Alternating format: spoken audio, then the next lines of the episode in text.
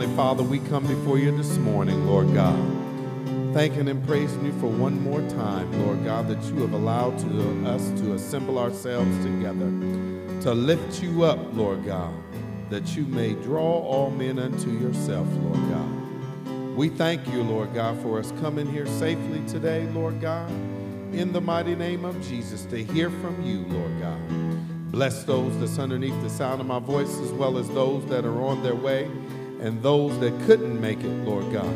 In the name of Jesus, that we would open up our hearts and our minds to not only be hearers of your word, but doers. In the name of Jesus, Lord God, that we may be found well pleasing in your sight this day, Lord God. Have your way in this place, Lord God, like never before, as we know that you can and you will do. Bless the pastor, the shepherd of this house, Lord God. Those things that he speaks to you about in private, Father. You said in your word, Lord God, that you will reward him openly, Lord God, as well as those that's underneath the sound of my voice, Lord God. In the name of Jesus, Lord God, as we turn the furtherance of this service over into your hands, have your way in the name of Jesus. And we count it as an honor and a privilege to be used of you this day. In Jesus' name, amen and amen. Amen. Hallelujah. Amen.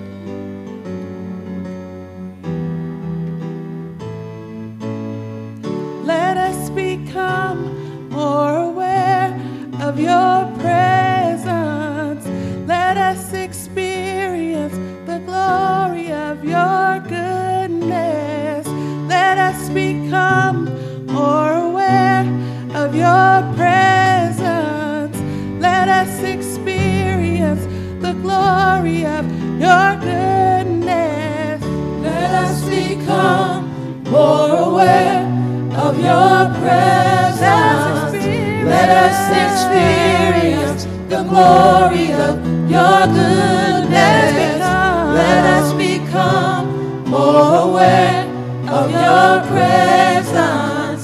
Let us experience the glory of your goodness. Let us become more aware of your presence. Let us experience the glory of your goodness. Let us become more aware of your presence. Let us experience the glory of your goodness.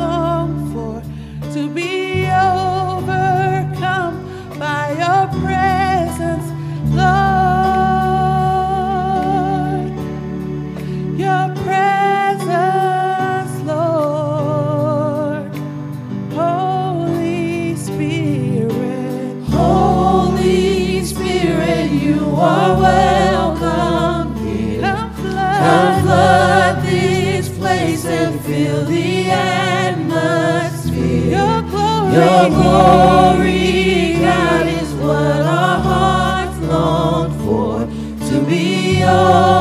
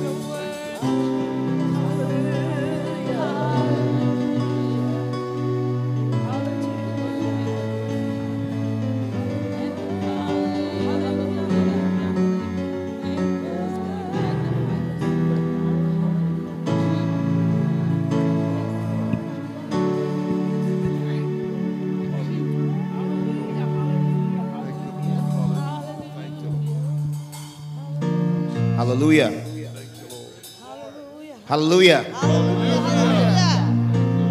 How many have joy to be in the house of the Lord today? Hallelujah. How many people are have joy to be in the house of the Lord today? Hallelujah. How many people got joy to be in the house of the Lord today? Yeah. Yeah.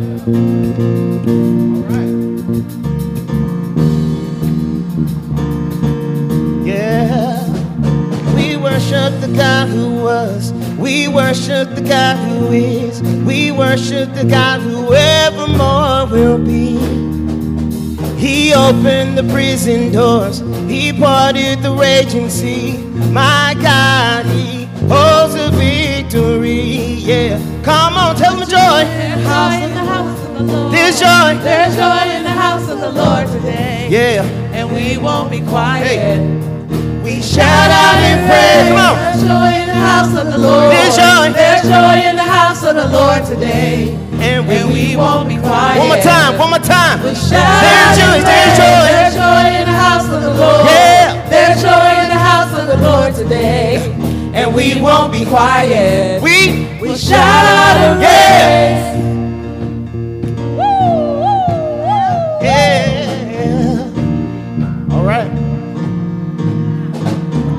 We sing to the God who heals. We sing to the God we save. We sing to the God who always makes a way. Cause he hung up on that cross and he rose it from that grave. My God, he rolled the stains away. Oh, there's joy. There's joy in the house of the Lord. Yeah. There's joy in the house of the Lord. And we won't. And we won't be We, quiet. we, we Shout out and praise. There's joy in the house of the Lord. Yeah. There's joy in the house of the Lord today. And we won't. we won't be quiet. One more time, one more time. We shout out and joy. praise. There's joy in the house of the Lord. Yeah. There's joy in the house of the Lord And today. we won't be quiet. We won't be quiet. We Shout out and praise. There's joy in the house of the Lord. Yeah. There's joy in the house of the Lord today. And we won't be quiet. We shout out and praise.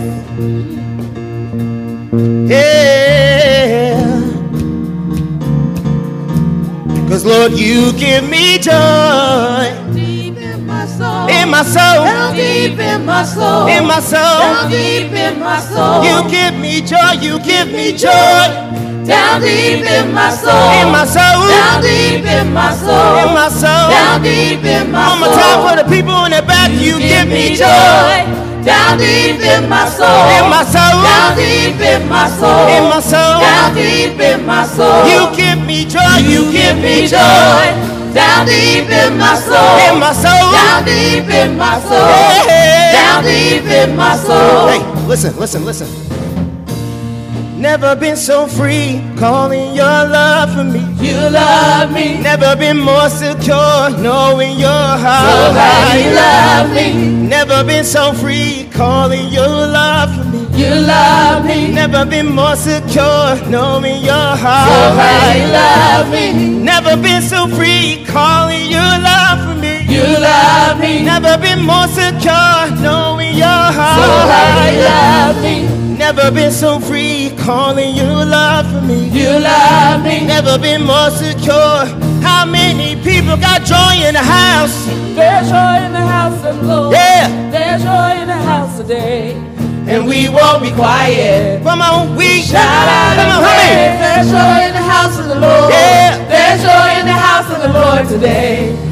And we won't be quiet. Yeah, one more time, one more Shout out time. Come on. praise. There's joy in the house of the Lord. Yeah. There's joy in the house of the Lord today.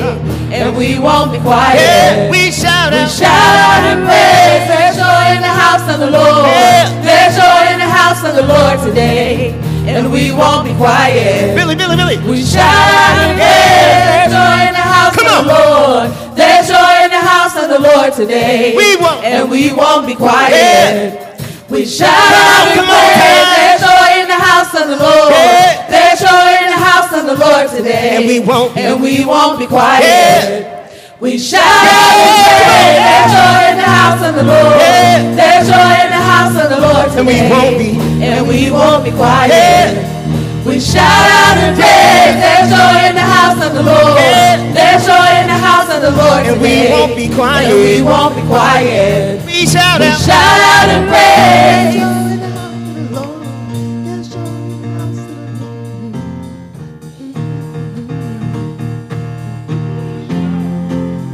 I got joy in my spirit. I got joy in my heart. I got joy everybody can see. I shout out in praise. I got joy in my spirit. I got joy in my heart. I got joy for everybody say. We shout out in praise. I got joy in my spirit. I got joy in my heart.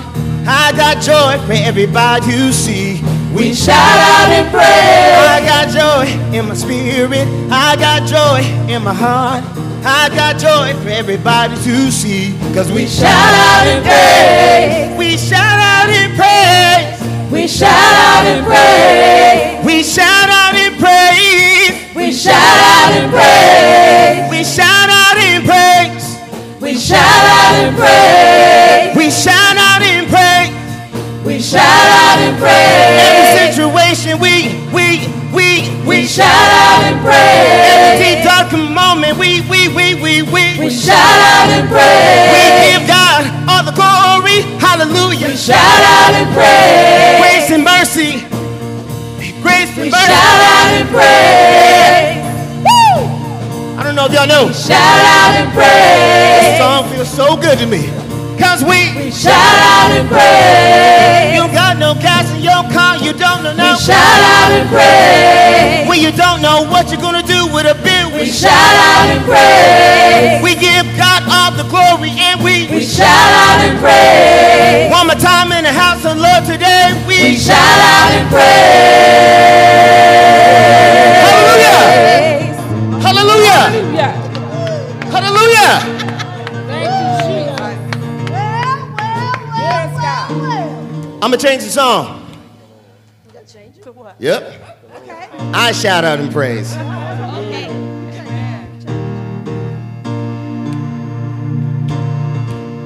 I shout out in praise.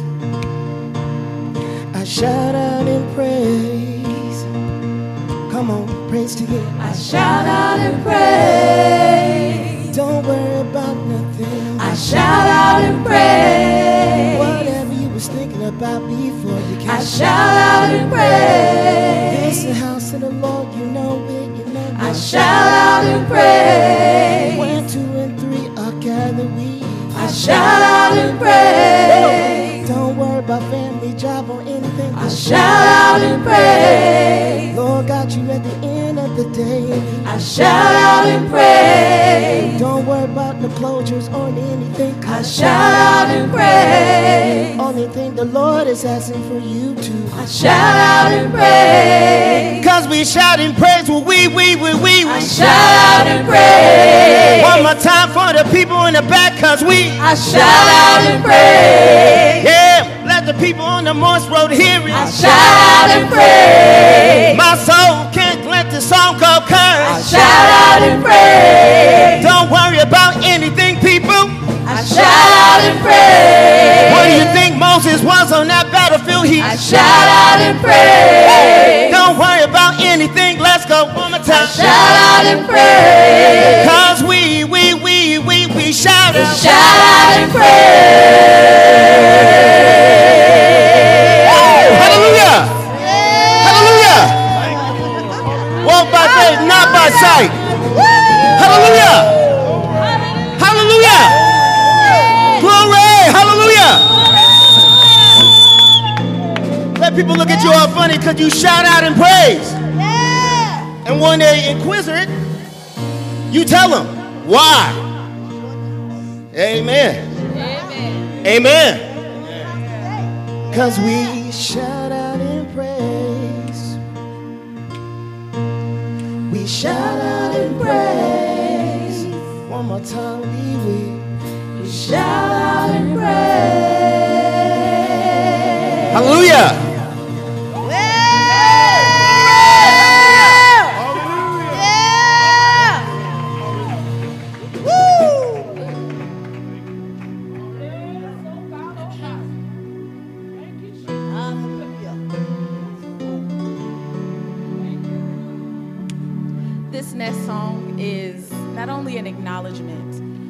Of the rapture that is to come, but also a moment for you to take this time and clear out all those thoughts, clear out everything that you were thinking about before you came to service today, and really pinpoint your focus on God.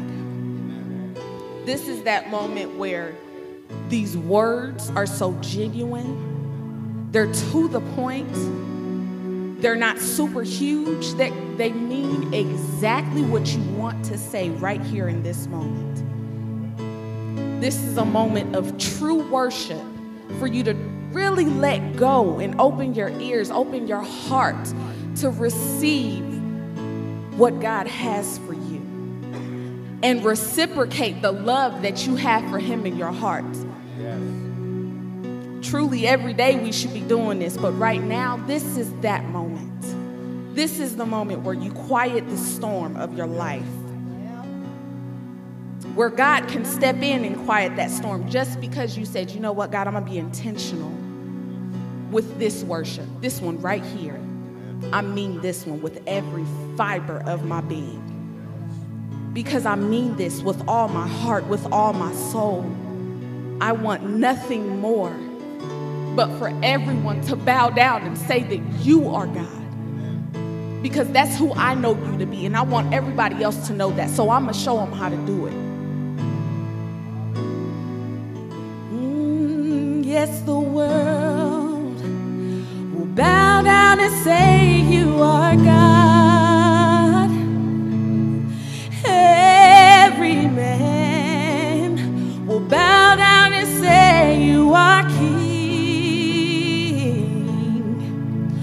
So let's start right now.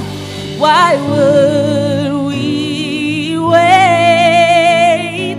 King of glory, fill this place. I just wanna be with you. Come on now, come on. I just wanna be with you.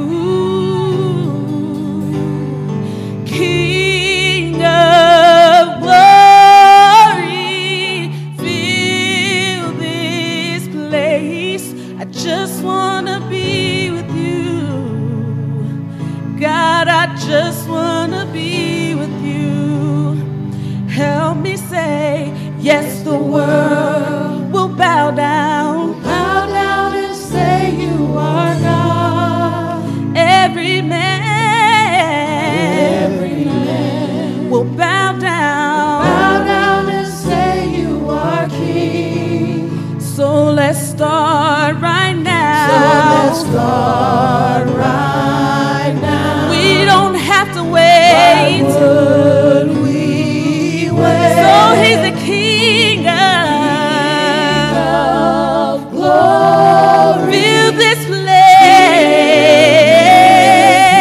I just, wanna, just be, with you. Oh God, I wanna be. Just wanna be with you.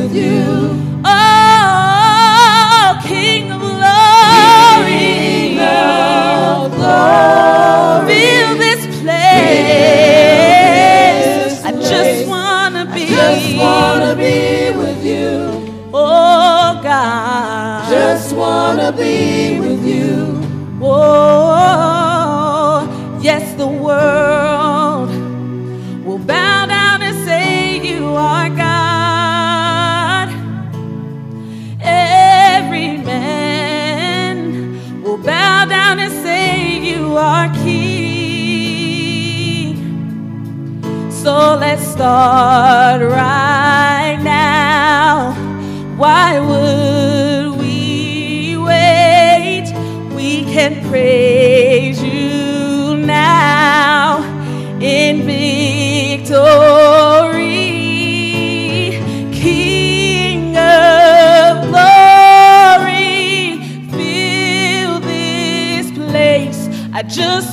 To be with you.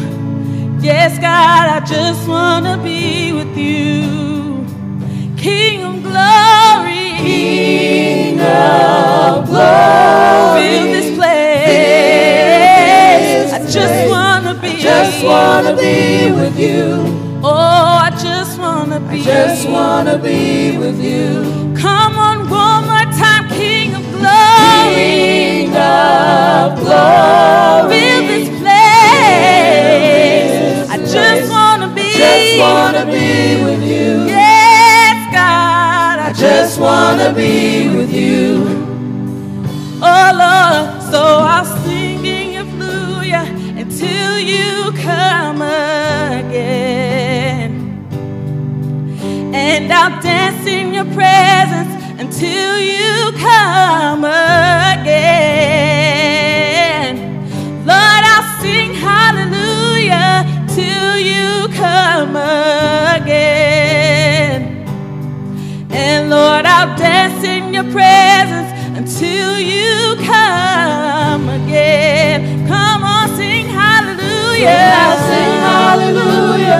Until you come again. Highest praise, hallelujah, hallelujah. sing hallelujah Till you come again.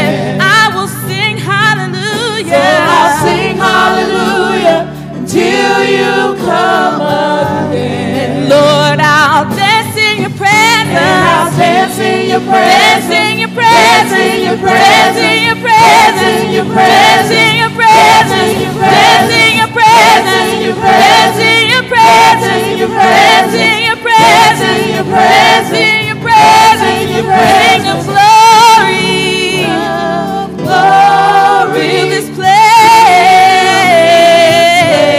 I Just wanna be with you. Just wanna be with you. Oh God, King of glory, King of glory. this place. Oh I just wanna Just be. wanna be with oh God, I just wanna be. Just wanna be with oh. God,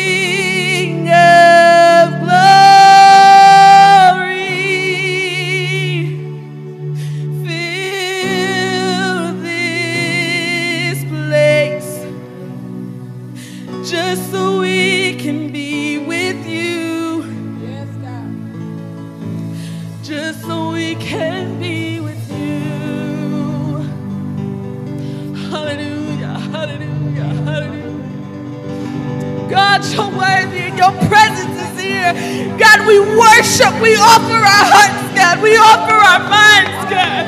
We give you everything that we have, oh God, because that's all we have, God. And we say thank you, God. We thank you for loving us, God. We thank you for protecting us, God. Oh God, we thank you for keeping us in our right minds, God. We thank you for providing, God. You are the one true God. And we recognize that you would stop the world just for us to be with you. And so, God, we say thank you. Thank you, God. From the bottom of our hearts, God, we thank you. We don't do it as often as we should. But, God, we stand here in this moment and we say thank you. We give our all, God. We leave it right here at the altar, God. Empty our cups and fill us with you, Jesus. Of you, Jesus. More of you, Jesus. More of you, Jesus. In my walk, in my talk, God. In my thoughts, God. More of you.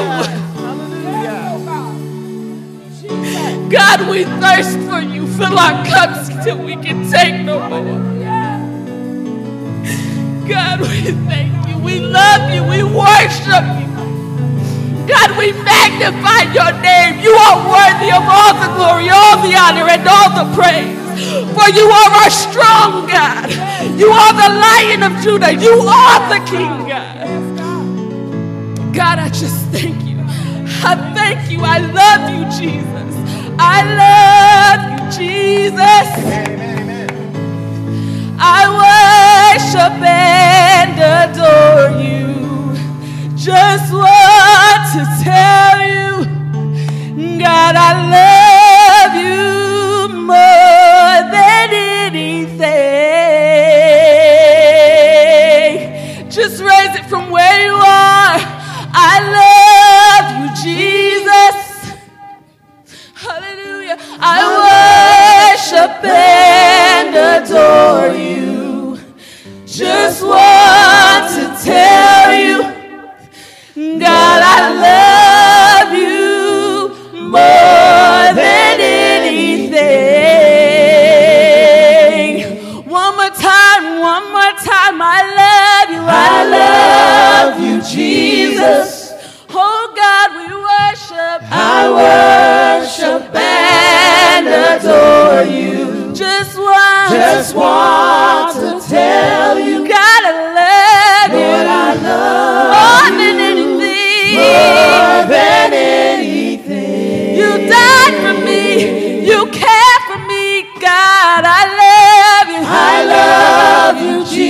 Jesus. I worship and I worship and adore you. Just want, just want to tell you, Lord, I love you. Lord, I love you. Lord, I love you more than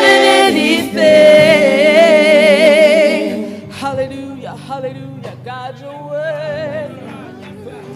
Just go ahead and insert your worship right there. He's already here. He's working on the things that are on your heart. He's working on those things that you asked him for in private and didn't want nobody to know about. God is opening doors, windows, making a way. He's putting somebody in your path right now to help you. So when they come to offer you help, don't push it away. It's God. Oh, God. I worship adore you. Just want to tell you, Lord, I love you more than anything. Hallelujah. I love you, Jesus. I worship and adore you. Just want to tell you That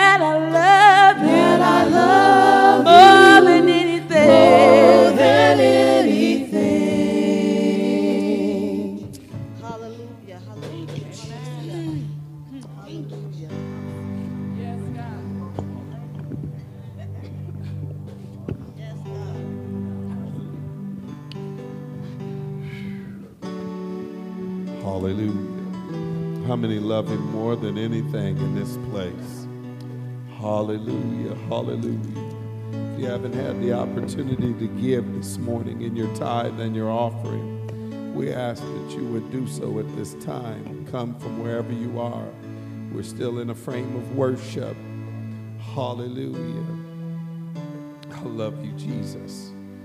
Stretch forth your hand towards the basket. Father God, we thank you for these offerings and tithes that's been taken up for your purposes, Lord God. We ask that you would bless those, Lord God, that had to give and those that didn't have to give, that they may be able to give upon the next appointed time. And we thank you and praise you for this day, Lord, and this time and this hour as we receive your word through your manservant. We ask, Heavenly Father, that you would open up our hearts and minds to receive and not only be receivers, but doers of your word. In Jesus' name, amen and amen. Hallelujah. Bless the Lord for our pastor as he comes forth. Hallelujah. Hallelujah. You may be seated. Hallelujah. Deacons, let's help uh, Elder Jamie.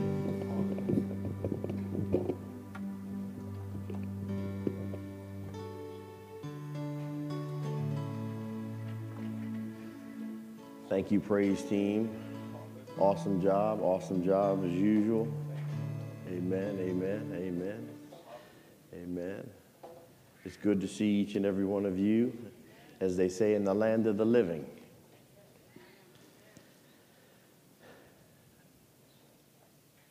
Arguably, I think we can say we've all seen no trespassing signs.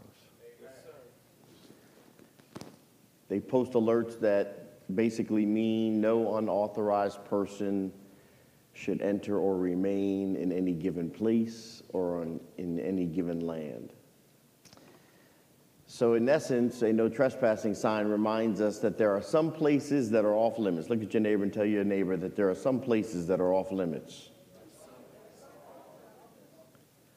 Unless we've been duly authorized to enter. Ask your neighbor, have you been authorized to enter? A boundary has been set to keep unwanted people, unwanted things out of any given place.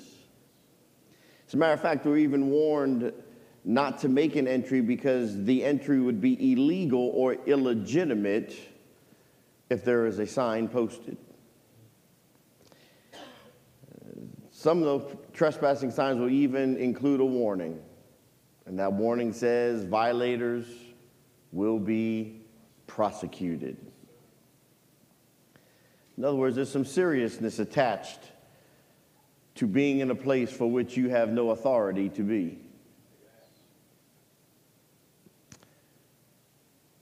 One of the books of the Bible that's not often read, it's kind of skipped over often is the book of Leviticus. But the book of Leviticus is God's no trespassing sign. It's where God clearly calls out his people to be set apart from everything and everybody else. As a matter of fact, reading it, you'll find that he implores people to live a life of sanctification one of not allowing the world's viewpoint and the world's ways to trespass on their minds, their bodies, or their spirits. You see, you have to understand that as the people of God, God has invested in you treasured information about living a life of holiness before Him. Some may argue this, but I believe Leviticus to be one of the most important books in the Bible. But it's too often the least read. We'll read Genesis and Exodus, but then we skip to the Lou, my darling, on our way to Numbers. Really, because Leviticus reading it seems to be out of touch, at least out of touch with the world that we live in today. But Leviticus is a profound book, especially when it is read and properly understood. In fact, you can't truly appreciate the New Testament book of Hebrews without understanding the book of Leviticus. Because much of what appears in Hebrews is based upon God's instructions in Leviticus. At the close of the book of Exodus, we find the people of God, the Israelites, they have exited Egypt. God's people have been delivered from bondage and they're set on the path to their destiny, the promised land. They're on their way to that promised land that is in Canaan, which they will reach in the book of Numbers. Yet, sandwiched between Exodus and Numbers is this unique book of Leviticus, which is sometimes also referred to as the book of life because in it, God sets out his desire and plan for his people to live in continual relationship with him. God's desire is to be in constant, continual relationship with you. In Exodus, we discover why God delivered his people. He delivered his people to do what the praise team was leading us to do this morning that's worship Him. Jaleesa gave such a beautiful explanation and declaration about what she was getting ready to do and encouraging you to join with her in it because this is the call of God for his people.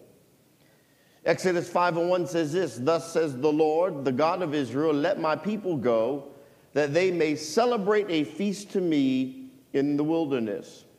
So God repeatedly tells Pharaoh through Moses to let his people go so that they might worship him. Now, the book of Leviticus gives precepts and principles about how we, the followers of Christ, the people of God, should be in fellowship with him in a level of intimacy which is connected to our worship. It is the blueprint of the living of our living on this earth. It's through this type of abiding relationship with God that each of us has the ability to experience the abundant life that Jesus talks about in the book of John in the 10th chapter and the 10th verse. You see, God did not deliver the Israelites from bondage in Egypt so that they could be in bondage in Canaan. He delivered them so that they could live out their destiny with Him. God did not deliver you from the bondage of this life to just be found in bondage again to this life. God has a plan for each of us. Look at your neighbor, tell your neighbor, God got something for you. You begin to realize this to its highest degree only when you align your life in proper connection to Him. And that requires an understanding of and separation to his holiness through the process of sanctification, which is the manifestation of being set apart. You see, when our lives are sanctified, we best reflect the image of God in whom we have been created. There is a story that I once uh, heard told about a young uh, mother and her daughter who had just left church and they were on their way home. And the daughter turns to her mother and asks this question. She says, Mom, the preacher's sermon this morning confused me. He must not have been a preacher like me. But it confused me. Mother asked, Well, why, why were you confused? The little girl responds, Well, the preacher said that God is bigger than we are. Is that true? Yes, he is. This is what mom replies. So the daughter asks, Well, the preacher also said that God lives in us. Is that also true, mom? And again, the mother says, Yes, that is, that is true. The little girl with a puzzled look on her face says, Well, if God is bigger than us and He lives in us, shouldn't He then show through us?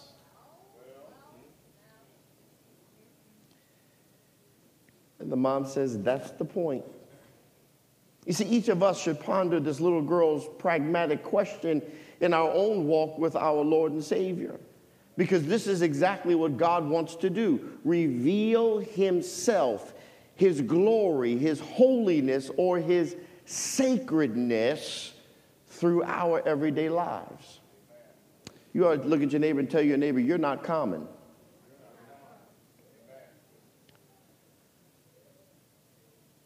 You are actually sacred because you house God. You see, this is one reason God delivered the Israelites from bondage in Egypt. It was one reason why He delivers us from the bondage of sin today through the sacrifice of the life of Christ. It's to sanctify us so that in our intimacy with Him, He can show through us to others. Reading Leviticus, you'll find that God is getting His children ready for their destiny by instructing them how to worship and walk with him when they get to where God has sent them. You see, God knows that their success in the land of promise is dependent upon their relationship with Him. Your, set, your success in this life is dependent upon your relationship with God.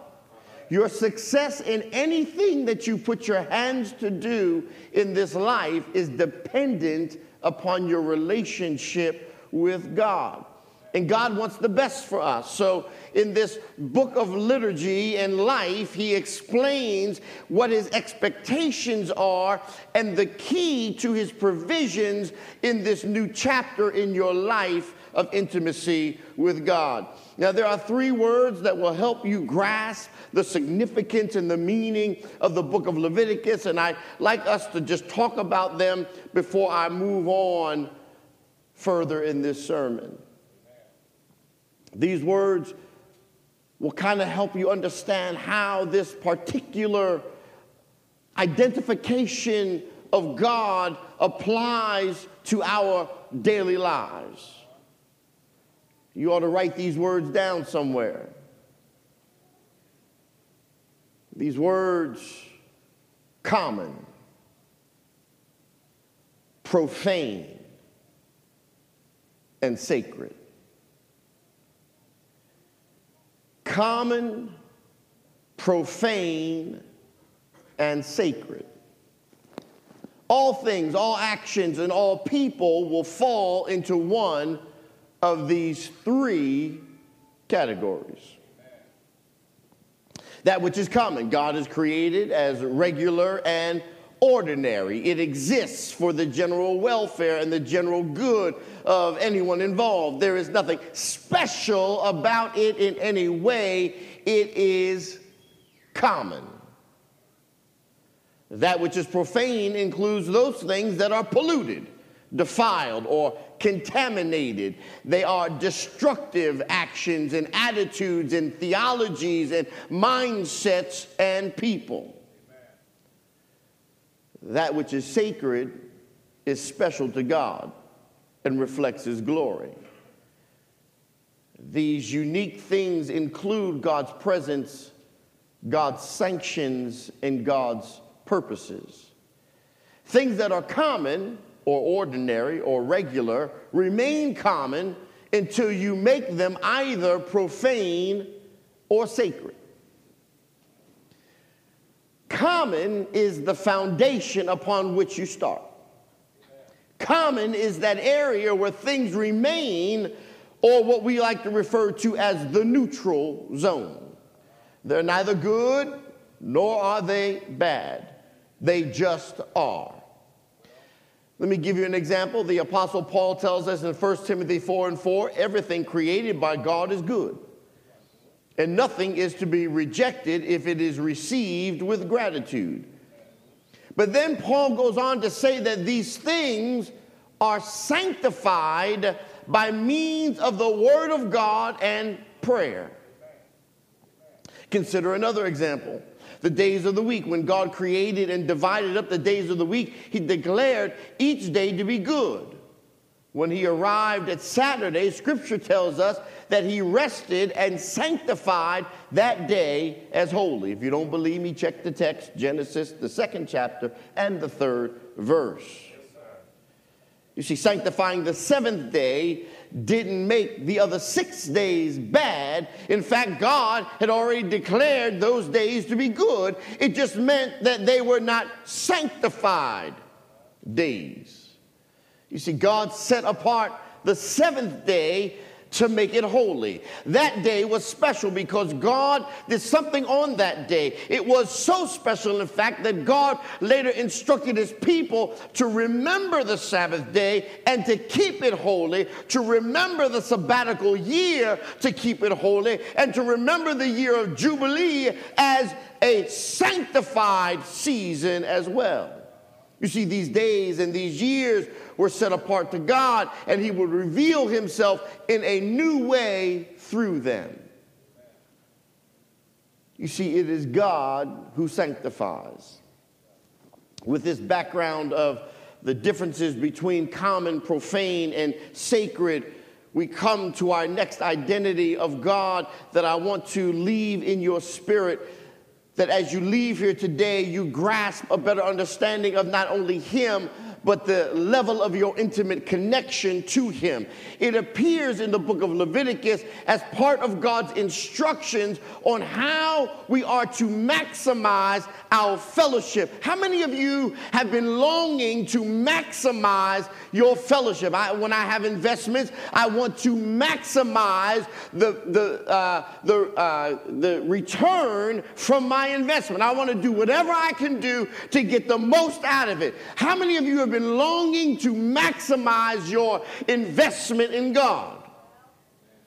Well, God tells us just how we are to maximize our fellowship, our fellowship with Him and fulfill the destiny to which we have been called. I'm going to give you a key here that will lead you to great success if you apply it to your life. It declares in Leviticus 27 through 8 you shall consecrate yourselves, therefore, and be holy, for I am the Lord your God. You shall keep my statutes and practice them. I am the Lord who sanctifies you. How do I maximize my walk with God? How do I maximize the ability for God to use me? Look at your neighbor and tell your neighbor, be sanctified. See, there is a compound name of God. It combines a name we've previously talked about, Jehovah, with the name Mikadishkem. it sometimes is condensed into Jehovah Makadesh. This name simply means the Lord who sanctifies. Now, the word Kadesh, can I just teach you something this morning? The word Kadesh, to sanctify, appears hundreds of times in the Bible, but the compound connection of this word with Jehovah appears only twice the passage that I just read, and in Exodus 31 and 13, where it says, But as for you, speak to the sons of Israel, saying, You shall surely observe my Sabbath, for this is a sign between me and you throughout your generations, that you may know that I am the Lord who sanctifies, or that I am the Lord Mikadesh. The name Jehovah Mekodishkem is important to us in our current daily life because it's this name that takes us beyond our mere existence or motions of life. It is this name that removes us from the commonality of all things and sacredness of the things that God has set apart to himself. Jehovah Mikadesh is life giving. It's nestled deep in the book of Leviticus, the book of life itself. It's the secret to experiencing the life that God has desired for you to experience. As a matter of fact, God goes into a lot of detail throughout Scripture concerning our need to be sanctified. One of the places that He emphasizes it is in this passage where the name appears in Leviticus. He reminds the Israelites that He is the God who brought them out of slavery. He is the God that brought them out of Egypt. He is the God that did these things for a purpose. You see, God did not save you just because. He did this because he is Jehovah Mikadeshkim. He is the one who sanctifies. He did this in order that they might be sanctified to him. He did this then, just as now he seeks to sanctify you and me today through the death, burial, and resurrection of our Lord Jesus Christ. Why did Jesus have to die? Jesus had to die that we might be sanctified through him. This name is different from the other names that we've been talking about. This name of God infuses power into our lives when we receive by faith everything that he seeks to do in and through us. You see, it signifies an action done to us, God's action of sanctifying us. You see, in Leviticus, God gives us some of the reasons why we are to be sanctified by Him, something that you ought to take to heart. It says, You are therefore to keep all my statutes and all my ordinances and do them, so that the land to which I am bringing you to live will not spew you out. Moreover, you shall not follow the customs of the nation which I will drive out before you, for they did all these things, and therefore I have, I have abhorred them Hence, I have said to you, you are to possess the land, and I myself will give it to you to possess a land flowing with milk and honey.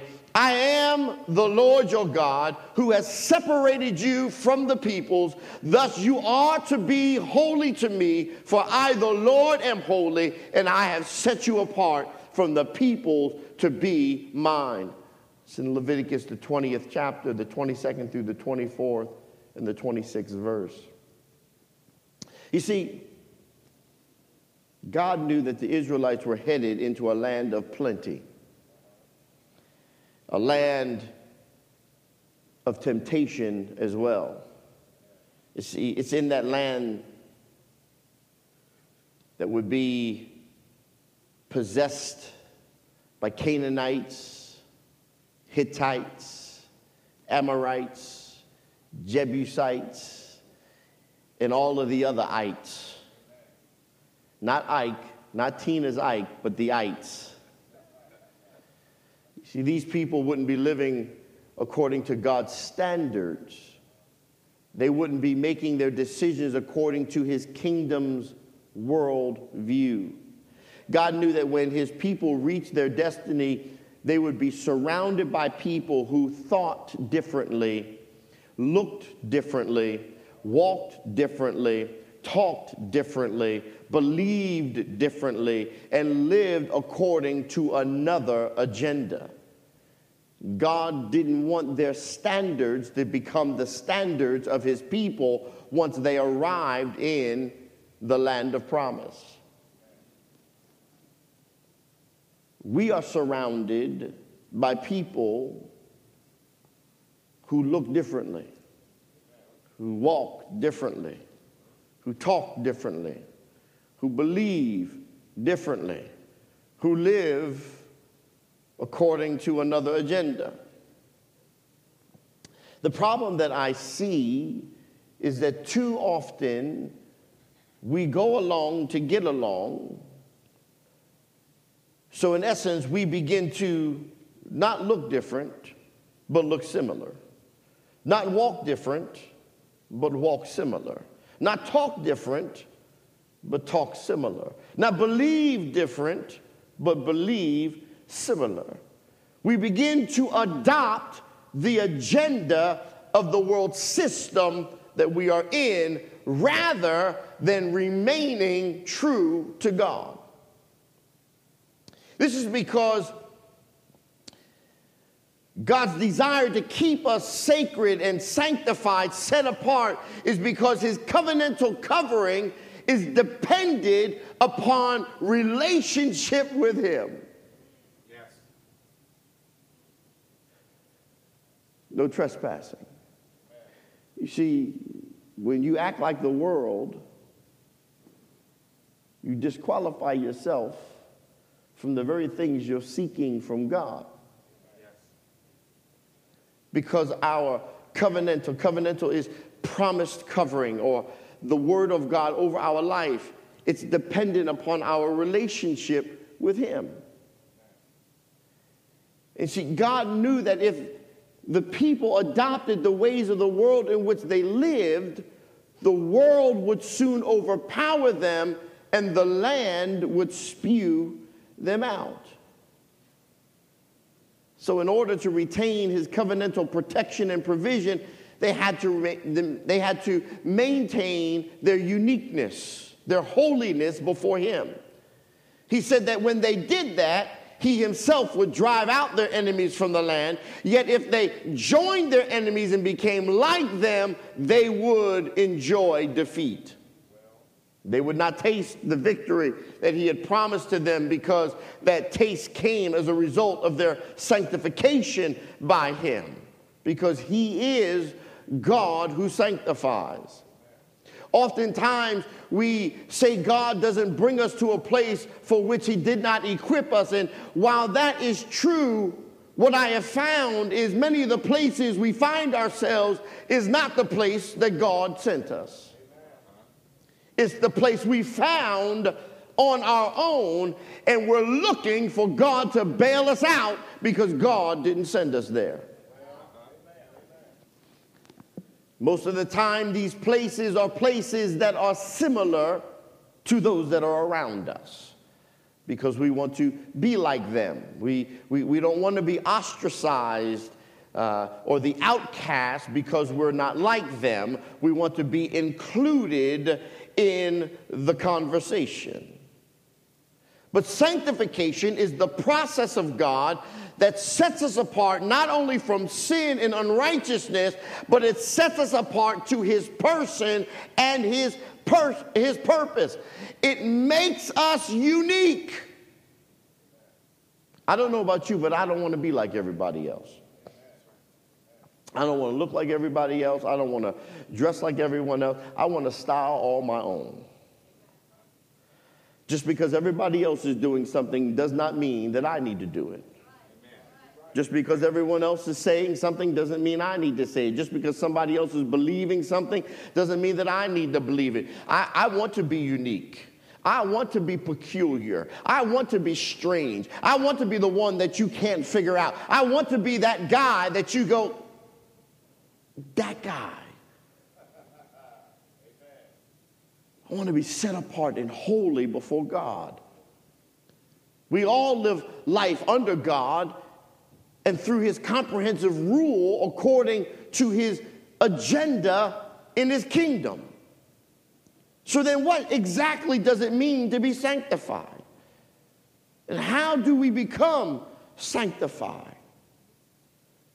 The term sanctify in its various forms are often used in both the Old and New Testaments. It, it essentially means to be set apart, to, to be separate.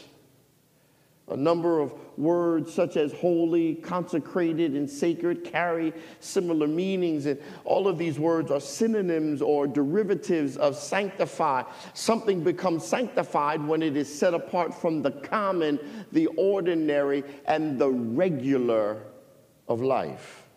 It is made to be special. It is unique. It is one of a kind. It transfers from the realm of the common into the realm of the sacred, and this applies to people. Now, many of us have sanctified places in our homes. When I was growing up and we lived in a big old house on Upper Mountain Avenue, the sanctified place in our home was a room set off of my father's office area just outside their bedroom. And regardless of the occasion, we were not allowed to play in that room. You see, it was in that room that my father had an altar that he would pray at. As I recall, over time, we moved. My father would find a place set apart to pray, and he would put that prayer altar there. That prayer altar now sits in my home as my father now no longer needs to pray.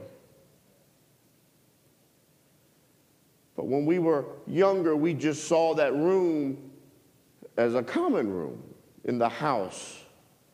But because my father did not treat it like a common room, it had become a set apart room or a sacred room or a unique room. Come to think about it, my wife has some sanctified dishes. Maybe you have some sanctified dishes in your house. You see, they aren't used for common everyday meals. They're brought out for some holidays and visits from guests or special occasions. Our regular dishes are in the plain cupboard, but the place that holds our sanctified dishes, our china, is a lot more expensive and displays the dishes in all their splendor because they're sacred, special, costly, and unique. All through the Bible, God sets apart his holy things and his holy people.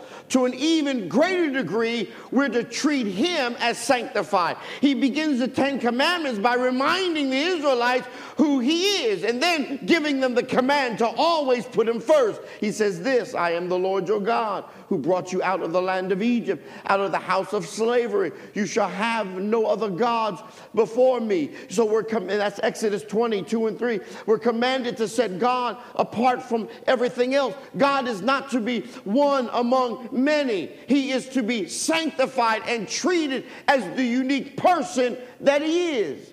We have made God so common in the church which is why the church behaves the way it's behaving.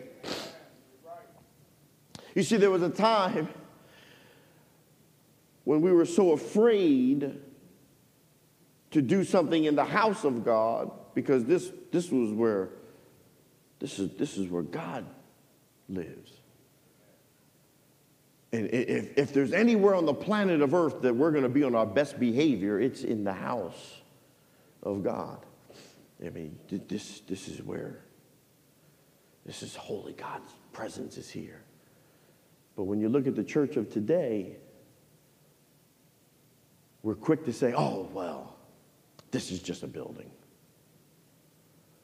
I'm, I'm the church, the house of God is me. But we don't live like that. Let me just leave you with this sanctification begins within. Sanctification begins within. In 1 Thessalonians 5 and 23, we discover a method that God uses to encourage the sanctification process in us. He says this Now may the God of peace himself sanctify you entirely, and may your spirit and soul and body be preserved complete without blame at the coming of our Lord Jesus Christ. So when God says that he wants to sanctify us entirely, that's another way of saying we need to be totally transformed.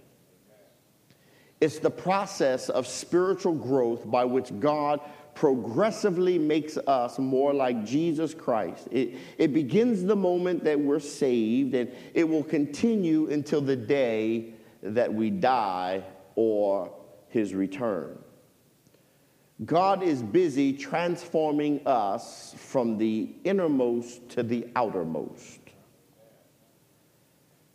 Please notice the order of transformation in this verse. God's transformation begins inwardly in our spirits and then proceeds out from there to our souls and finally then to our bodies. You see, this order is all important because it means that outward performance alone will never get us where God wants us to be.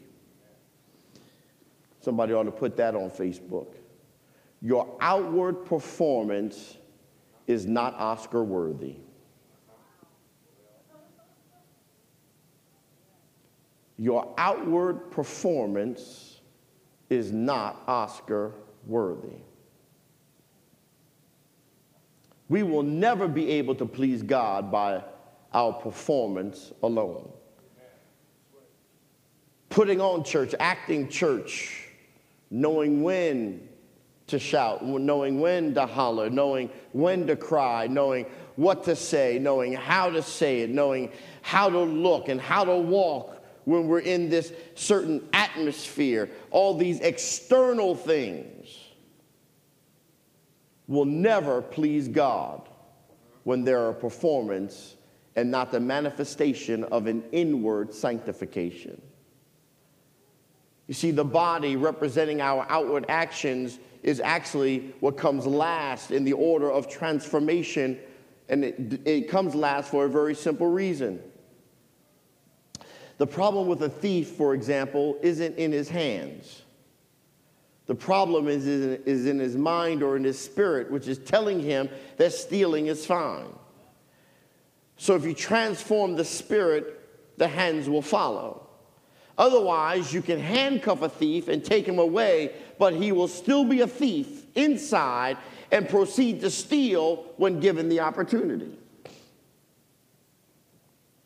This is why so many of us fail and get frustrated with our loved ones. We want them to behave a certain way outwardly, for a, a time, they may, but if we do not war against the spirit that has overcome them, the outward change will only be temporary. We have to stop fighting the exterior display of our inward problems and focus on the real issue, and that is the spirit that is behind the action. While you you you know you're made at the physical display or uh, external action, the real motivator goes free and unchallenged. while we're fighting the external demonstration, we are letting go uh, and, and allowing the internal power to still move. Too many Christians want to access the power of God over sin or bad habits in their lives without being truly transformed within. But God starts with the spirit because our spirit is the part of our being united with His Spirit in us. How many of you have been in a store and you've seen a little child running around acting crazy, embarrassing the mess out of their parent or guardian? Now, you really can tell in many cases if the child's behavior is reflective of what they're allowed to do at home. You see, if you're not doing at home what you want them to do out in public, you really have no right to get frustrated when out in public they're acting like they act at home.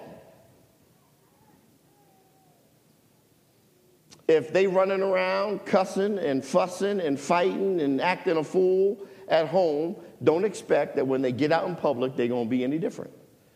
Because you have authorized the power within them that has uh, pushed them to behave in that manner. You've authorized that power because you have not checked that power at home. Too often we, we want to hide at home. We just, it's, it's easier for us to just go find a quiet place somewhere and let them work out their own problems. But without guidance, they can never work out those problems. We have to teach them. We have to correct them. We have to instruct them. We have to love them. We have to embrace them. We have to spend time with them. I told my sons from the moment of your birth until, well, I said 18, but Noah won't go nowhere. until you move out, I'm going to do everything I can to teach you, to guide you, to love you, to invest in you because I'm your father. Now, while I don't cease to be your father once you move out and you're on your own, my responsibility shifts. Now I'm going to take that time because now this is me and, and wifey time. Amen. This is, this is our time to enjoy life because we, we've taken whatever years of your existence and taken our lives and put it on pause to love you, to care for you, to do these things for you. Now it's our time. Uh, Noah says, I'm never going to have any time because he's never leaving. He said, You know what apartments cost out there, Dad? Yes, I do.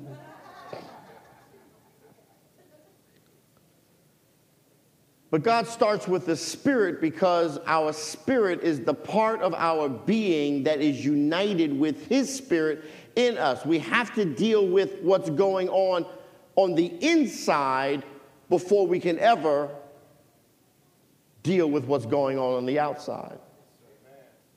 Now, you may snatch the kid up in the store and you may get the kid to act right because they're, you know, you whipped them in the store or they're afraid of what's coming when you get, you know, get home. You know something's coming. But when God strengthens and matures us on the inside in our spirit, then our soul, by which we are conscious of ourselves, and our body through which we engage with the outside world will begin to fall in line. You see, sanctification goes much deeper than merely conforming to external rules or regulations, policies, or practices. It involves aligning our spirit with the spirit of Christ that is alive in us.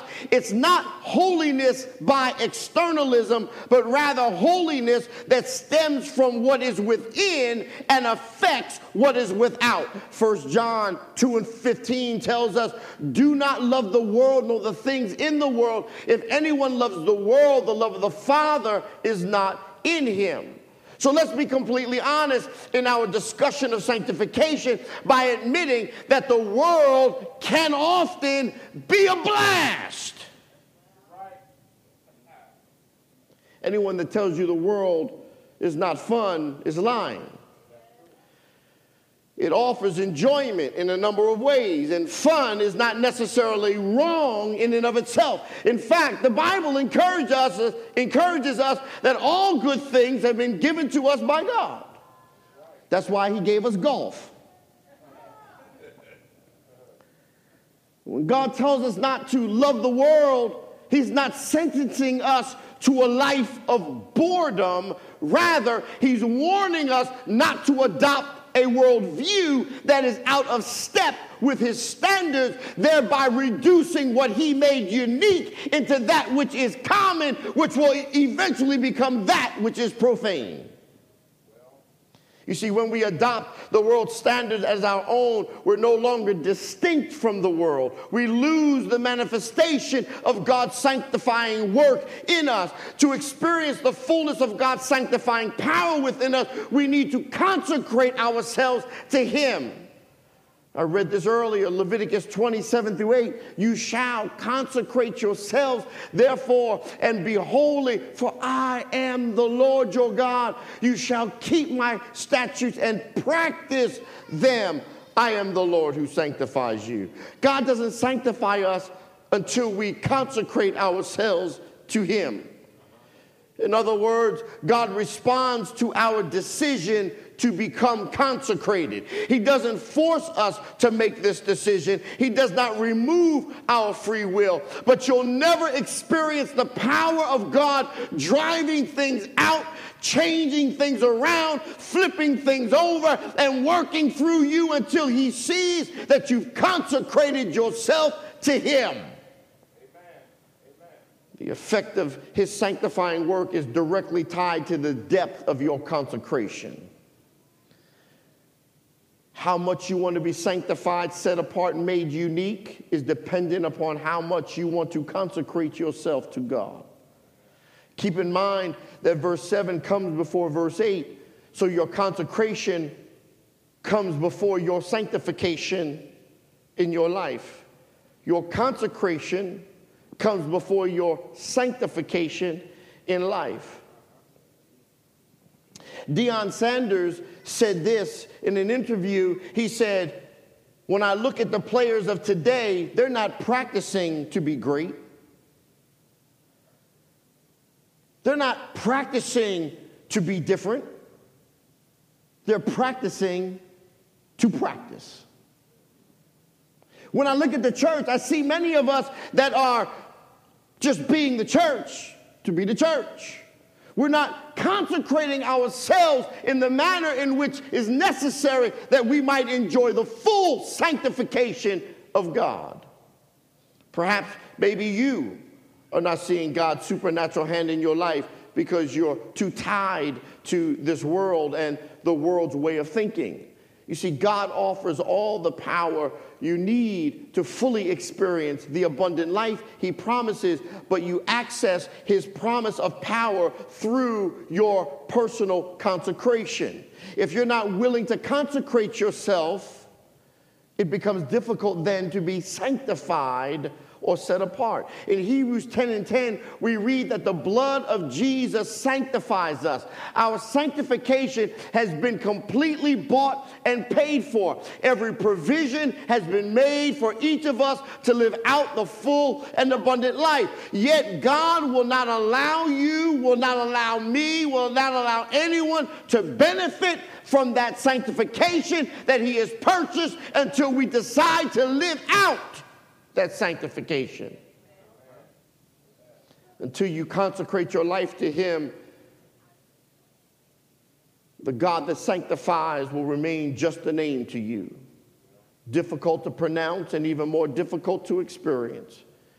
Yet when you consecrate yourself, you will begin to experience his transformation in your life. You'll begin to lose the desires for this world's way of doing things, and you'll align more of your life with God Himself. When you choose to consecrate your life to God, at first you may struggle with wanting to go back to your own way of thinking. But as you continue to align your heart and your thought and your action with His Word, God Himself will remove the desire for the world that is in you. In its place, you will find a desire for Him and Him alone and His agenda. This sanctification ought to appear so naturally in your life that in time, people on your job or around you will notice a difference in you. Now, I didn't say that they will notice that you're crazy, but they will notice that you're marching out of step with the culture and in a cadence with the drumbeat of God. When you consecrate yourself and enjoy the sanctification of God, you can get stung by a mosquito and the mosquito could fly away and say, There's power in the blood.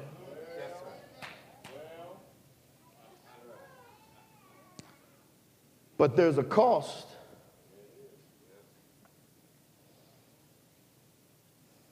There's a cost. I think I've been up here about an hour, so let me just stop right there. I don't want to rush through this. I want to give it to you like God gave it to me. But there is a cost. There is a cost. Hallelujah. Help me, Lord.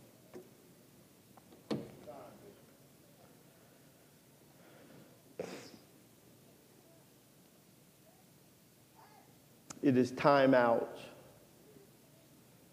for being common.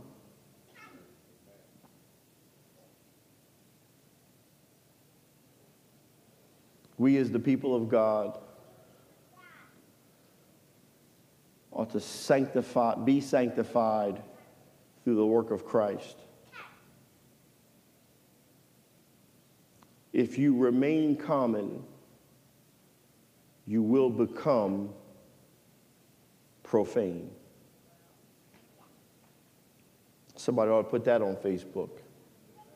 If you remain common, you will become profane. Somebody ought to tweet that. Somebody ought to get on Instagram and Instagram it. If you remain common, you will become profane.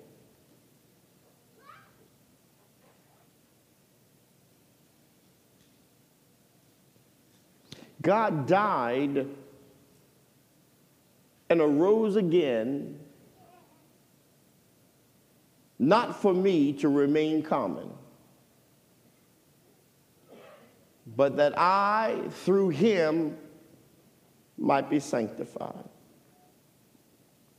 and thereby becoming unique, one of a kind.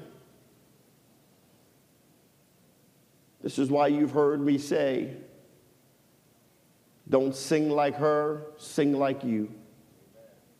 Don't preach like him or her, preach like you. God did not call you to be anyone else but you. God did not anoint you with somebody else's anointing. What God has for you is unique, it's special, it's one of a kind. You'll never see anybody else wear it. You might see them try to put it on, but you'll immediately recognize that ain't right.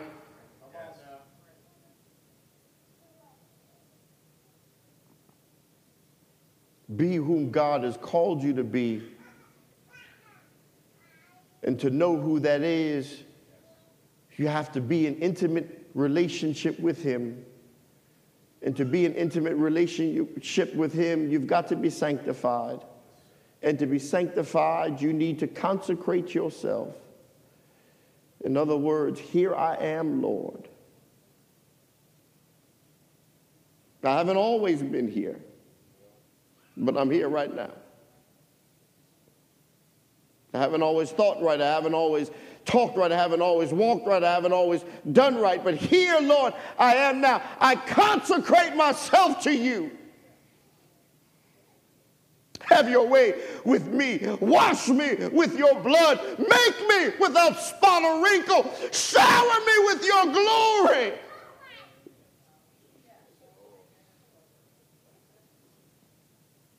Here I am. I need you. I love you. Here I am.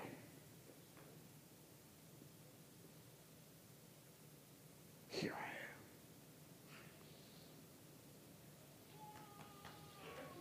am. Glory, hallelujah.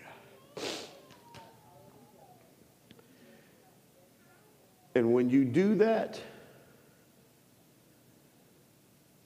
Bree gave a demonstration of what God does. Claps his hands. And with great joy does he say, Yes! Yes!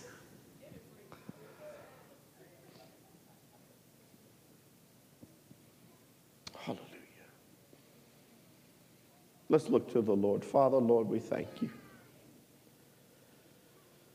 For you are the God that sanctifies us, that sets us apart, not for happenstance, but for purpose. You've called each of us and made us unique in our own way to be used by you to demonstrate your glory in our daily living. Let the manifestation of that sanctification grow greatly in us, that as we are transformed inwardly, outwardly we would reflect what you've done on the inside of us. That we would walk out of step and out of beat with the world system and the world thinking and the world theology. And that we would be in time and aligned with you. That our way would be your way. That our thoughts would become your thoughts. Or that your thoughts would become our thoughts that we would be the reflection of who you are. That when we entreat people, we would entreat them as you would.